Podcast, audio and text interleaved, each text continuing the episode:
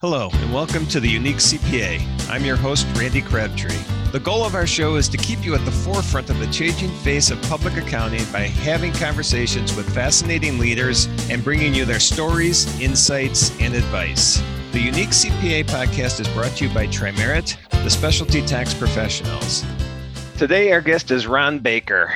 Uh, if you are in this industry, you probably don't need to hear an introduction of Ron. He, he's well known, but I'm going to try to do a short one. He's actually, uh, Ron is the host of the radio show slash podcast, The Soul of Enterprise. He's a speaker, an author, an educator. He's been in Accounting Today's Top 100 Most Influential. Uh, he can correct me if I'm wrong, but I think it's about 18 years, and, and he's been uh, top 10 most influential for about the last 10 years.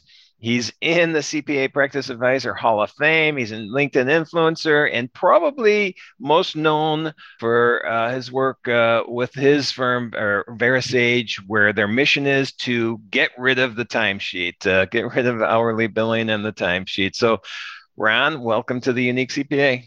Thrilled to be here. Thanks for having me, Randy. All right. Did I did I miss anything on my intro? I tried to keep it short. No, no. the one I always get questions about is tell me about Disney University because that's I usually put that as my postgraduate education, and it was some of the best education I've ever had. Well, I actually did see that. What now? I'm going to have to ask you. What is Disney University? What is that about? Disney has a uh, ever since uh, Walt started Disneyland in '55, they created a Disney University and they put all their or their cast members through it, as they call their team.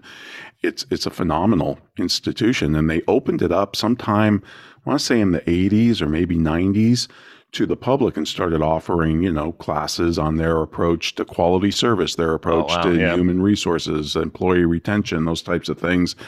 And I went as a journalist. I was uh, writing a column uh, at the time for Harcourt Brace, and they comped me to go to their uh, the Disney approach to customer service, total quality service. And it was a three and a half day course, and they put you up, and it's all inclusive. There was a hotel that they st- you stayed at right there next to the institute's campus, and it was three and a half days. They took you backstage to a lot of different places that the public never gets to see. This was in Walt Disney World, underground, all the tunnels, right. all that kind of stuff. It was the best education I've ever had. All right, that's pretty cool. I didn't know that that existed. If if people are interested, I on my LinkedIn, you mentioned I'm a LinkedIn influencer. If you go to that page, I have over 100 articles.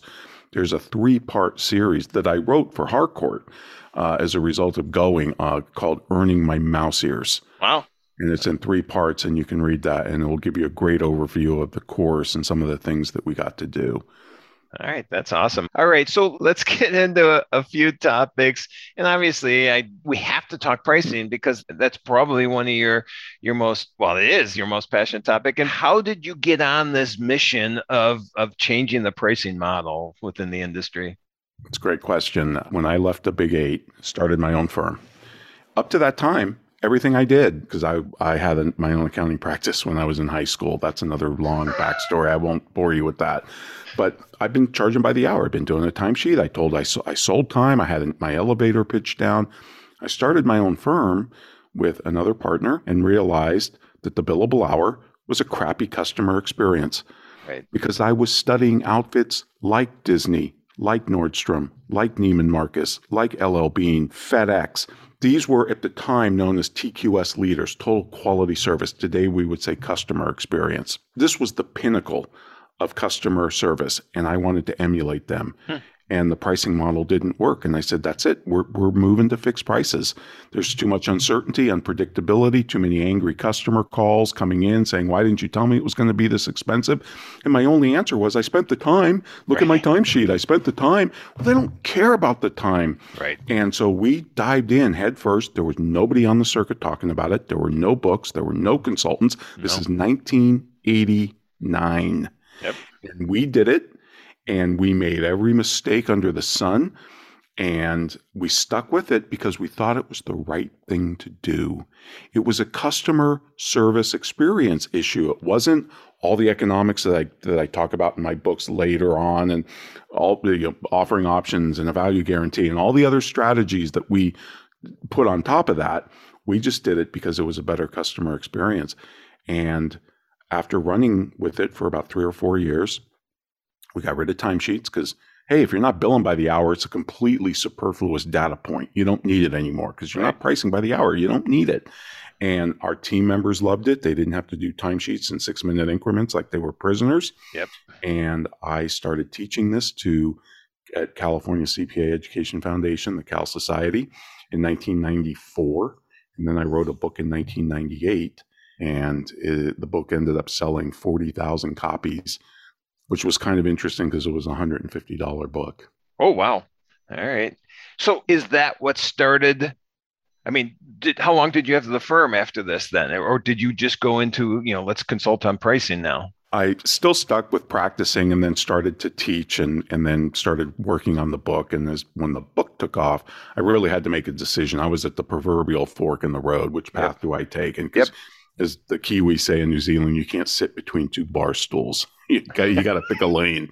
Um, and so I sold my practice to my partner, who still carries it on. Okay. And he's still he's still in practice, and that was in 2000. And I started VeraSage and I wanted to get a group of people around me that were really smart, that were as evangelistic about this topic as I was, that would be able to go out there and teach it or live it by example. A lot of the fellows in VeraSage are practicing fellows. They have their own firms, whether they're lawyers, ad agencies, or accountants, whatever. They're practicing this every day, and and um, I can honestly say that we have moved the needle tremendously yep. uh, since VeraSage was founded. And although the billable hours death might not be within reach, yeah. it's definitely within sight. Well, it's a discussion that comes up on this podcast all the time. I am a CPA, but I hated doing those timesheets. And, and I worked for other firms just for three years and then started my own and I never did a timesheet when I started my own back in 91. So when I heard about you years ago and what you were doing, I'm like, yeah, that makes complete sense. So let, let's talk about the progression of it then from you know whatever it was back then the fixed fee pricing to today what you we mentioned at the beginning is the value 2.0 um, pricing the history if you, if you look at our profession first thing you have to realize is the timesheet and the billable hour were not invented by accountants. Just like we didn't invent cost accounting, we didn't invent the timesheet and the billable hour.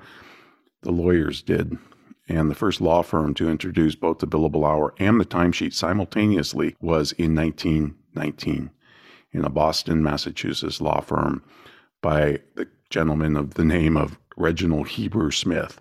Wow. Uh, you could kind of call him the father of the timesheet. Now, he, where he get the idea? Well, he was Harvard educated, and he was heavily influenced by the zeitgeist of the time, which was the scientific management revolution of Frederick Winslow Taylor. You know, the time and motion guy. Okay. He was a complete fraud, by the way. Uh, scholars have destroyed his work. He had a 40% fudge factor built. None of his studies could be replicated. Complete, utter fraud. Wow. But he had amazing influence on the culture. And this Smith guy picked up on it. So we didn't start billing by the hour until the 60s, 70s basically when the computer came around and we figured out hey we can we can just enter a timesheet into a computer and spit out a bill. Okay. um, lawyers really started doing it in the 50s so they had a good 20 year jump on us. Heber smith had a big jump on everybody. He was kind of a pioneer of his day. Billable hours pricing the inputs. How much effort how much time do we spend? And then we go into this hybrid thing where we get into fixed prices. And fixed prices says, okay, I'm going to do a scope of work for you. I'm going to do an audit, tax return, you know, whatever. And I'm going to give you a certain set of deliverables and we're going to put a fixed price around it. Now, I call it a hybrid because that's not really value pricing because what a lot of firms do when they fix a price is they estimate the number of hours in advance, right. tack on a premium or you know fudge factor and then fix it it's still better than hourly billing but that's pricing the outputs value pricing comes along especially with with the books and the way i taught it and the way we teach it is you price the customer. You're not pricing the deliverables the output. You're pricing the customer because value is subjective and every customer has different valuation and you want to understand what the impact of your services are going to be so you price the customer Now the subscription economy is coming along and it's a tsunami. It, I mean, all you have to do is look out the window and look at the market. In five years' time, Tien Tzuo, the, the uh, CEO and founder of Zuora, which is a subscription software platform, runs subscription businesses. He says in five years, you, we won't own anything. We'll subscribe to everything. Now, I don't buy it, Yeah. but I will say this. In five years, we will have the option of subscribing to everything. And whether or not your firm does anything with this, it's going to have to deal with it because Right. the competition is. And subscription is uh, a much better customer experience. It's frictionless. It's got convenience built in. It's got innovation baked into it. Right. It's got an insurance component. Hey, they're going to take care of anything that goes wrong, Yeah. no matter what it is, service or product. Uh, my, co- my co-host Ed Kless subscribes to a vacuum cleaner from Roomba, and it, it, it does everything. It sends him the parts. It knows when the bag needs emptying. It knows when the bag when he's out of bags. Sends him everything that he little brushes and all the little parts. It's not on his radar anymore. Right. The vacuum cleaner just cleans his house. And the value of that transaction or that monthly subscription is much greater than selling him one vacuum cleaner. So we're moving to a world that's based not on transactions, it's based on relations. And the subscription model puts the relationship at the center of the business model. It's a completely different business model than value pricing. So that when when you were talking about that, I was thinking everything, five years, everything. So I'm currently sitting in an Airbnb. Yep. So I started thinking, okay, am I no longer going to have a house? Am I going to, is Airbnb going to come out with a subscription pricing where I can just go anywhere, anytime, and I can, I mean, it's possible, I, I suppose, right? There's there's an outfit out there called Roam where you can subscribe to a home in something like I don't know 30 countries or something, and you can just if you're a digital nomad and you just Yep. kind of wander around, you can just keep subscribing. Airbnb has longer term plans. Yep. Because they're figuring out digital nomads just want to park like you have for a while and work and work Right. remote, whatever. Yep. So I do think uh, we already see those options. You can subscribe to a boat today. You can subscribe to diapers, firewood, b- beer of the month, wine of the month. We've, we've had You're that for a long time, Yep. but you name it. I, I can't keep up with everything that today in 12 cities, I can subscribe to Porsche Yeah. called Porsche Drive. And for for $3,500 a month, I have access to a fleet. I think it's either seven or nine different Porsche models. And I can change out as much as I want. I can say, hey, I've got, you know, guests coming this weekend. I need an SUV. They want to go wine tasting. Take my convertible away and bring me an SUV. They'll white glove out an SUV and white glove away my convertible. Everything is included except gas and tolls. They pay for everything insurance, registration, they handle maintenance. Everything's white glove, everything's concierge. You know, we'll just, we'll come out to whatever your home, your office, wherever you are, swap out cars as much as you want. And here's the thing people say, well, how's that different than buying a Porsche or leasing a Porsche? it's not tied to a car. It's not you're subscribing to Porsche. It's a one to one relationship. And once you subscribe, they have all this data about you. They know where you drive, they know where you go, they know what your preferences are. They probably know what your entertainment preferences are because your kids are in the back watching DVDs or Right. wh- whatever, streaming. So they can constantly bake in innovation. And what, what's astonishing about this program, it's been around now for like two and a half years. 80% of the people that have subscribed to Porsche Drive are new to the brand. Oh, So here's my question What are those people going to be driving for the rest of their lives? yeah, Porsche. Porsche. Yeah. All right. So so then that if we equate that then to public accounting, so what we're saying is it's you're going to have to explain this to me. But it's the relationship, it's the value, it's the you know, they it's the you are and you said this earlier the you you're you're not selling, you're building that relationship with that specific client. And so how's this all? Is this where we come into valuation? I'm going to say it wrong again. Valuation pricing oh? 2.0? Y- Yeah. Um, in so with value pricing 1.0, Okay. we price the customer.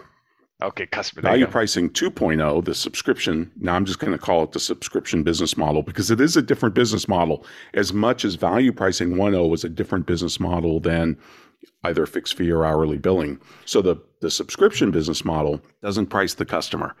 It prices the relationship. And people look at me and go, You're just playing semantical games. You know, what are you talking about? What's the difference?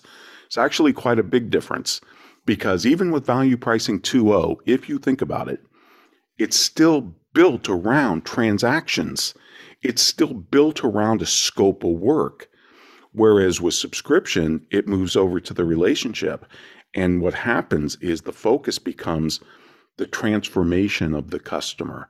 We're actually transforming the customer from where they are to where they want to be. Mm-hmm. Now, we don't use this language as CPAs, but we should because if you think about what CPAs do every day, we're, we're like fish in water. We just, we don't even know it. And I'm not just talking about one transformation. We do serial transformations over the life of our relationship with our customer. We help them retire sooner. We help them retirement plan. We help them buy their dream home, their dream second home. We help get their kids in college. We help plan their legacies. Mm-hmm. We do all these different types of transformations but we don't use that language. We talk in terms of deliverables and hours yeah. and efforts. And the, the subscription business model, even more so than value pricing, forces you to focus on that relationship. Make it frictionless, make it convenient, give the customer peace of mind. So, my model for this, Randy, is when you look at concierge doctors and their baby cousins, direct primary care doctors. These are general physicians that have gone off the grid. They have they don't take insurance. Right. They don't take Medicare. They have a one-to-one relationship with their patient. You subscribe to the practice, the doctor, and they basically tell you whatever you need that we're capable of doing under our roof because they're only general physicians. So you're not going to get heart surgery, you're not right. going to get cancer treatment. You're still going to need insurance for that kind of stuff. But for general things for a general physician, they usually can handle 60 to 80% of our health needs. You're covered. Yep. You're covered. Period. I don't care what happens. I don't care how many times you plunge a knife into your palm and need stitches. You're covered. And they'll come to your house. They'll come to your office. They, the average physician in the United States has 3,400 patients. The average concierge doctor or uh, DPC doctor has somewhere between 50 and 600 maximum. So they always have capacity, always, always have capacity. They can spend more time with you. And so it's reduced burnout. It's still incredibly profitable. You start running these numbers, a couple hundred bucks a month, 600 patients, you figure it out. Mm-hmm. They don't need a large overhead. They don't need a large office. They don't have to have a bunch of medical coding and billers. And I'm thinking to myself, well, doctors and CPAs are the same. Doctors keep us physically healthy. Right. CPAs keep us financially healthy. Why can't I subscribe to a firm and that firm tells me whatever you need, Bron, you get audited, you're covered. You need a financial statement tomorrow because you're trying to buy your dream property, we'll do it. Whatever you need, whatever you need. No more, oh, how long is this going to take? Oh, we right. have to go to the Department of Paperwork and get a change order. It's, this is out of scope. No, no, it's not. It's no longer scope, in scope, out of scope. It's covered, not covered. It's an insurance policy. It's convenience. It's peace of mind. It's frictionless. It's all built around the customer. There are no silos. This would this would crash silos in firms. There would be no tax department. I mean, you'd still have expertise. The customer's at the center of the relationship. And that's all that matters is helping that customer with whatever they need that we're capable of doing. And pe- people say, well, this is like an all you can eat buffet. How do I know I'm not going to get some, you know, fat slob to come in and pig out and, and you know, lose my shirt? Yeah. Not going to happen. With good client selection, with good pricing, and with good you know, staying in your lane, niching. In other words, I think this is much easier to do if you're a niche practice. There's only so many things they can do, and, and, there's only so many things the average CPA firm can do. No matter how much they talk about, oh, we're a full service firm, blah blah blah. It's all crap. They're not. How can you be a full service firm? You got 20 people working for you. There's right. no way you can be an expert in every industry. So the riches are in the niches, and that's true. So I think this this model, if we really want to look at a model, it's the concierge doctors and, the, and their baby cousin, the direct primary care. And, and Randy, this model has been around since 1996. All right. So we're laggards here. Yep. So so this is your now your mission is to get this out there to any firm that'll listen, I assume. There's room in the marketplace for lots of different business models. Paul Dunn and I right now are in the midst of writing a book and it's based around the subscription business model and it's going to be called Times Up. Okay, I mean this is the ultimate death knell to the timesheet. There there is no room for measuring time in a subscription business Right. model. Right. The accounting's different, the KPIs are different. This blows out the timesheet. It just makes it absolutely superfluous, even though people still argue with us. Well, you would still need time to. No, you don't. and, Right. And, and by the way, just on the timesheet issue, because it's a big bone of contention, we have a survey out there now, a one question survey, anonymous survey. Have you ever lied on your timesheet? And this, we know people fudge on their timesheet. Give me a break. I've been Right. in this profession since '84, and we've all fudged on a timesheet. Right. But this just absolutely blows it up. And on the timesheet front, I'm really proud of the fact that Bain and Company and McKinsey and Company no longer do them. Now, I can't claim any credit for McKinsey dropping them, but I can claim some credit for Bain dropping them. All right. And that's so when people tell me, well, it doesn't scale, you can only get rid of timesheets if you're a small firm. Really? Bain and Company? Yeah. McKinsey and Company? Really? Right. It's time for a new business model. Yeah, it is. You, I mean, there's change happening everywhere, and, and public accounting's not uh, immune to it, and, and it needs to happen. And so, some things I thought about when you were talking, but then you already mentioned it. Niche, I think, works really well with that because Yep. you know you've got this super concentrated expertise and, and knowledge that you can share and and do that. And then the other thing I thought about is, what about does this help solve the employee issue? Because everybody's having problems right now finding employees. Does it address that at all? I think it does um, because it does a couple things, and and we we've already got the empirical evidence from the medical profession. Right. The, there's over 1,700 DPC doctors now. They're in all all 50 states except I think one or two. Uh, so it's really grown tremendously. I mean, this has been a massive movement in the last six years. What we see is, you know, there's a high burnout rate among doctor doctors, Mhm. especially GPs. That's why nobody goes into GP; they go into specialties Right. anesthesiology. There's a, in fact, there's an acronym they call it the road to, I forget, but it, but it's the five specialties people pick instead of being a GP. So there's a massive GP shortage, but the DPC docs they're not burnt out. Why? They have fewer patients. Right. That's what I was thinking. This is the solution. I, I think one of the reasons people, and I don't think people burn out of our profession. I don't buy that term. I think did. I, well, I did too, but I don't think you. I don't think you burned out. Okay. I think you rusted out. Yeah. And there's a difference. It, it's doing the same thing over and over. It's not being challenged enough. It's you know, you pick up a work paper and you and you start it and you realize, oh my god, I did this on the exact same day last year. You know, same as last year type of stuff. Right. You're just not growing, and that's a function of having too many customers. Every firm has too many customers, and that's crazy. That's because none of us became a and this is why I love the concierge doctors and the and the uh, DPC docs. Why did you become a doctor in the first place? They ask to help people. Right. How can I help people if I have 3,400 patients Yep. and I'm spending five minutes with each one of them 60 times, 40 times a day? How can I get to know them as people and think of, and get really in depth family history? Well, why did CPAs enter this profession? It's to help people. Yep. Now you could say, well, help businesses too. Okay, help businesses, help people. But we can't do that if we have a thousand customers. There's no way. And, and if you think about even VP 10 to some extent, we pay lip service to the relationship. I know we say it's a relationship business, but here's the thing. When you look at the business model, what are we monetizing? Transactions. Right. Subscription model changes that. And it changes it with the right incentives and it changes that the right way. So we're really living our calling. This is why we entered this profession. We didn't enter this profession to bill the most hours. We didn't enter this profession to have the most clients or the largest revenue. We entered this profession to make an impact on people's lives. And we can do that if we have fewer customers. and you build those relationships and it's more satisfying because you're seeing what's happening to these individual individuals or businesses and you're affecting it and and it's not yeah i can see that all right you got me you're getting me excited here. I still don't you you, you know half the stuff you say i still have to absorb because it's it, it, um, i know but, this is radical stuff. I i know. I've, I've been swimming in it for a long time yeah. but yeah i know it sounds radical. For our business trimerit we've been i think value billing since day one 15 years ago and we've done that from the beginning. So so i, I kind of get that. It's just that whole subscription.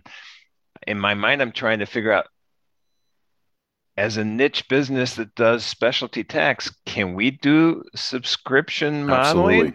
Absolutely. And I knew you were going to say that. I just don't see that. I don't know the structure of that.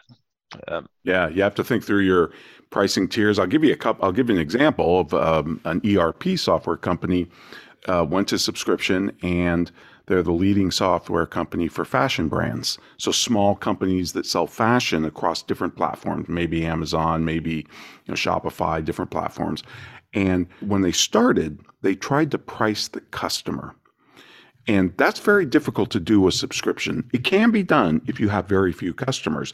But if you want to scale, like these guys did and get hundreds, or thousands of customers, you kind of have to put out a menu. You kind of have to put out three or four options and let right. people decide. And rather than pricing the customer, what it led to was a paradox of choice. They'd give the customer, you know, 40 different things they could uh, choose from and have different permutations. And it led to the paradox of choice. Even when the customer did make a choice, always in the back of their mind, they were doubtful whether they made the best choice. And that that's something you don't want a customer to feel. That's a crappy customer experience, always to be second guessing that you know the level you're at. Right. So they said, "No, no, we're not going to do this anymore. This isn't working for us. It's too complicated. What we're going to do is we're going to segment our customers by the stage of growth they're in. Are they a startup? Are they, you know, coming onto their own? And and some of this can be determined by how many platforms they sell on, how much sophistication they need in their accounting. Do they need, you know, Intuit QuickBooks to run inventory? Because in the startup phase they probably don't, but in a later phase they probably do. So they did a really good job. The company's name, by the way, is AIMS, A I M S 360 and if you go look on their website, you'll see their pricing tiers based upon the, the type of entity and, in its, its phase in the growth cycle. And I think that's a very interesting way for accountants to think about it. And look, if an accounting firm has individuals and business clients, it can have three options for the individuals and it can have three options for the business clients. So that you can still have options, you can still do tiered pricing, but it's probably going to be something you're able to post on your website unlike value pricing where you have to price the customer. Right. So you can't post the price. Menu pricing is, you know, we all drive up to McDonald's and pay the same price. Value pricing is if McDonald's came out and interviewed you and right. tried to figure out how hungry you were right. before they priced the Happy Meal. All right. So this is what I, this was the question that was running through my head that you just answered for the most part with the, the subscription pricing. Then it's still not one size fits all. No. Okay. It could be, if you look at some of the DPC docs, they have just one option. Now, they might base it on age. So if you're older, okay. you might pay a little bit more. They tier it that way. Right. Pediatrician DPC docs do the same. Actually, the younger you are, the more expensive it is right. because they have to give you all these inoculations and see you more often and your infections, all that kind of stuff. But I, I, I think you can do three options. Okay, so so it's still it's a subscription with tier is that the right word? Tier yep, pricing. tiers. yep. And then also within that it's different for a 1040 client obviously than it is for a you know a, right. a c corporate okay but it's all right I, I, I it's starting to sink in. I'm getting there. I think it's awesome. I love it. I like i said from the beginning i always hated timesheets I think CPAs have always undervalued their services as well. Maybe probably because of the hour. I actually think they undervalue their businesses yeah. as well. I think that's uh, that's an issue I think is out there. On our radio show, we've done lots of different shows on subscription. We've talked to some of the best-selling authors in the space, like Tien Tzuo of Zuora, like John Warrillow, who wrote the book called The Automatic Customer. And Warrillow, he also wrote a great book called Built to Sell So he's heavily involved in helping companies sell businesses across all different types of sectors. And he's also a big proponent of subscription. And he's told us, he said, we are seeing multiples in the professional firm space, not one time revenue or one and a quarter, or even I've seen two and I've seen three right. with value pricing firms. Really? Subscription firms, five to seven. Wow. And even higher, he says. Now, this is the market screaming at companies will value you more if you have annual recurring revenue. Mm-hmm. The sad thing is, CPAs do have annual recurring revenue. I mean, the big thing about subscription is you've got to offer recurring value. It's all based on recurring value. And, th- and by the way, that has to continuously be increasing. Just the way Amazon con- constantly throws more benefits at us if we're right. Prime members, right? Yep. They drop new series of episodes. You notice your price doesn't change every time they drop a new service. yeah, I thought that. Yeah. Yeah, that's because they're using the portfolio approach, but they have to bake in that innovation. And CPA firms are going to have to do the same thing with subscription. If you get into wealth planning, you're going to have to make that available. Now, maybe you do that in a separate tier, but you you know you're going to have to bake in some some new services yep. as part of the as part of the model. But it, you're going to end up with a firm that is far more desirable to purchase at a much higher price than one times multiple. Yep. So you're building something that's more valuable, and that needs to enter into the calculus as well the whole multiples uh, of valuation, everything just got me thinking because this is a topic that's come up uh, a few times recently with me, and and in fact, I think Blake Oliver, you mentioned earlier, was uh, somebody I was discussing this with. Is the business model of the partnership of a CPA firm something that needs to change, and and would this play into that? Maybe not, but just in general, is the business model need to be different? I, yeah, the structure, uh, the legal structure, yes. the ownership structure, economics. Um, you know, I've always hated the the partnership model, Randy. I mean, the, the problem with the partnership model is it's a consensus model. It's not a leadership model. And um, you know, Margaret Thatcher used to say, the negation of of uh, leadership is consensus.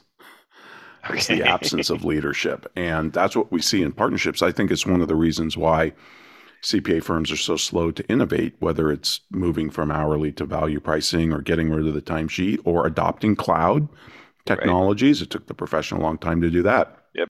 I think it's a partnership model.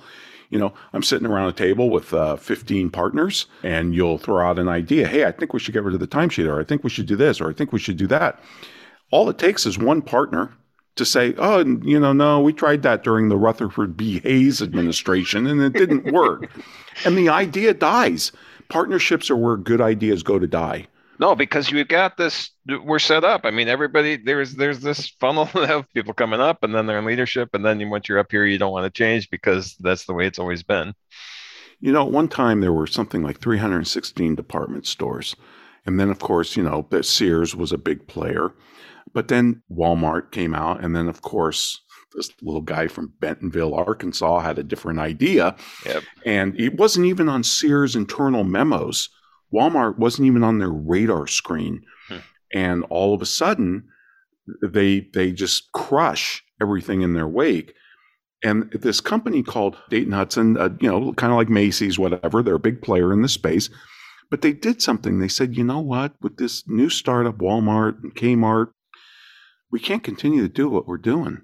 They spun out a new entity with a completely different business model. They called it Target. Amazing. But All that's right. a rare, rare yep. exception that a company has the foresight to do something that disruptive. But if you want true innovation, spin out a new business and cannibalize the old one. Yep.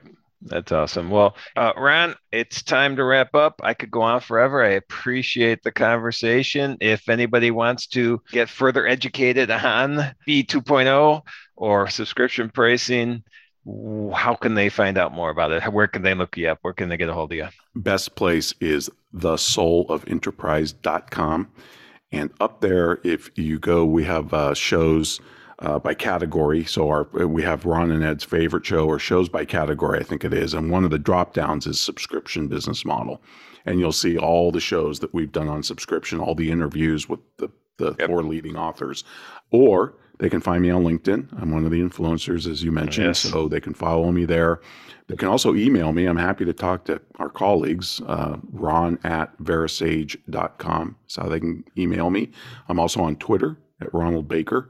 And I'm happy to continue the conversation with people because I think the profession's at another hinge point, you know, pivot point in history where we're going to see new business models. We're already seeing some CPA firms adopt this model. It's already yep. out there. Yep.